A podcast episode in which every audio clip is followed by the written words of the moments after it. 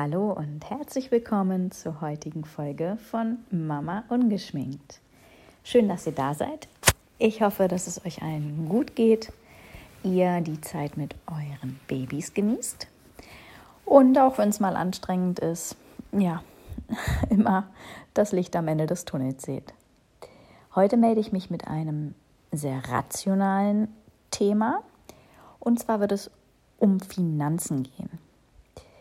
Ich denke, dass sich heutzutage die meisten Eltern damit beschäftigen, wie und in welcher Form sie bereits ab Geburt praktisch oder innerhalb des ersten Jahres ihres Babys dafür sorgen können, dass es irgendwann einmal ein gutes Startpaket in sein Leben hat, ein gutes finanzielles Starterpaket bekommt. Das geschieht heutzutage ja häufig nicht mehr in Form einer Spardose, die die meisten von uns, die mein Jahrgang sind, ja, ich habe immer noch nicht gesagt, wie alt ich bin, einmal gehabt haben, sondern das geschieht auch aufgrund der derzeitigen wirtschaftlichen Umstände, häufig in Form eines Sparplanes. Das dann also zum Beispiel ähm, verbunden mit ETFs, mit ähm, Festgeldkonten mit natürlich immer noch normalen Sparkonten. Aber da fängt es ja schon an. Die, das wird keinem von euch entgangen sein, bringen heutzutage oder seit ein paar Jahren nicht mehr wirklich viele Zinsen. Das heißt also, manchmal, so ist meine Meinung, kann ich mir das Geld genauso gut unter das Kopfkissen legen. Es arbeitet auf diesen Konten halt einfach nicht. Deshalb haben wir uns mit dem Gedanken auseinandergesetzt, was können wir tun, damit das Geld für unseren Sohn, was wir jetzt schon ansparen, was die Oma jeden Monat einzahlt, zum Beispiel, was er zum Geburtstag bekommen wird, zu Weihnachten, wie können wir dieses Geld am besten arbeiten lassen, sodass es sich vermehrt und irgendwann, wenn er 18 ist, dann so weit vermehrt hat, dass er es nutzen kann als Startpaket in sein Leben. Für den Führerschein, für die Ausbildung, für das Studium oder einfach für noch später, wenn er sich irgendeinen Traum erfüllen will. Natürlich hoffen wir, dass es irgendwas Sinnvolles sein wird.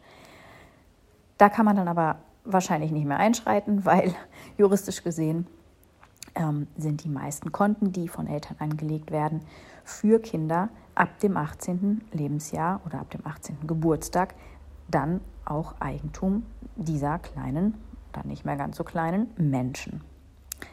Was haben wir also getan? Wir haben uns auseinandergesetzt mit den Sparplänen von ETFs, die es so am Markt gibt.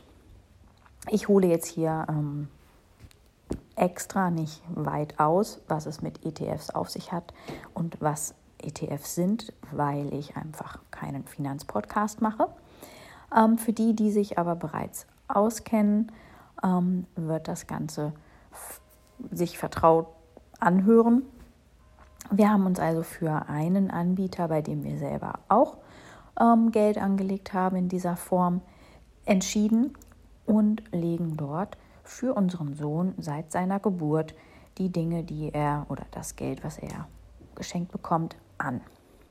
Wir diversifizieren das entsprechend, ja, und verfolgen das natürlich auch und hoffen so, dass wir für ihn diesen Hebeleffekt nutzen können, nämlich den ähm, der langen Zeit, ähm, der Langzeitanlage, sodass das Geld einfach über die Jahre und auch in schlechten Zeiten, wenn es Volatilitäten an den Märkten gibt, arbeitet und dann am Ende eben einen guten Output bringt, einen Überschuss bringt.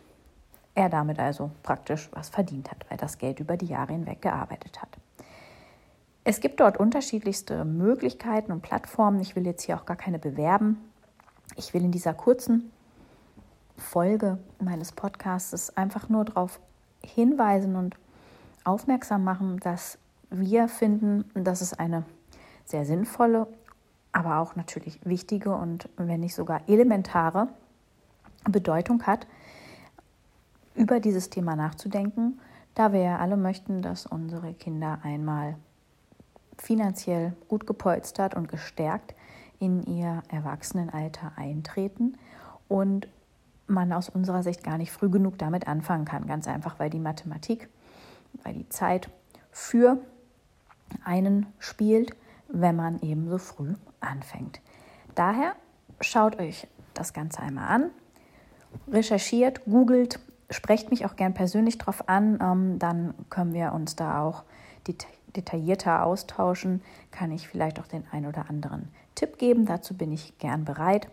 In dieser Folge aber jetzt also erstmal die breit gestreute ja, Info bzw. Meinung zu dem Thema. Ich hoffe, das hat geholfen und euch ein wenig Anregung gegeben. Wie gesagt, trete den Kontakt. Ich freue mich auf eure Hinweise. Vielleicht habt ihr auch noch andere Ideen und Feedback, ähm, die oder das ihr hier mit uns teilen könnt, sodass wir uns wie immer gegenseitig helfen.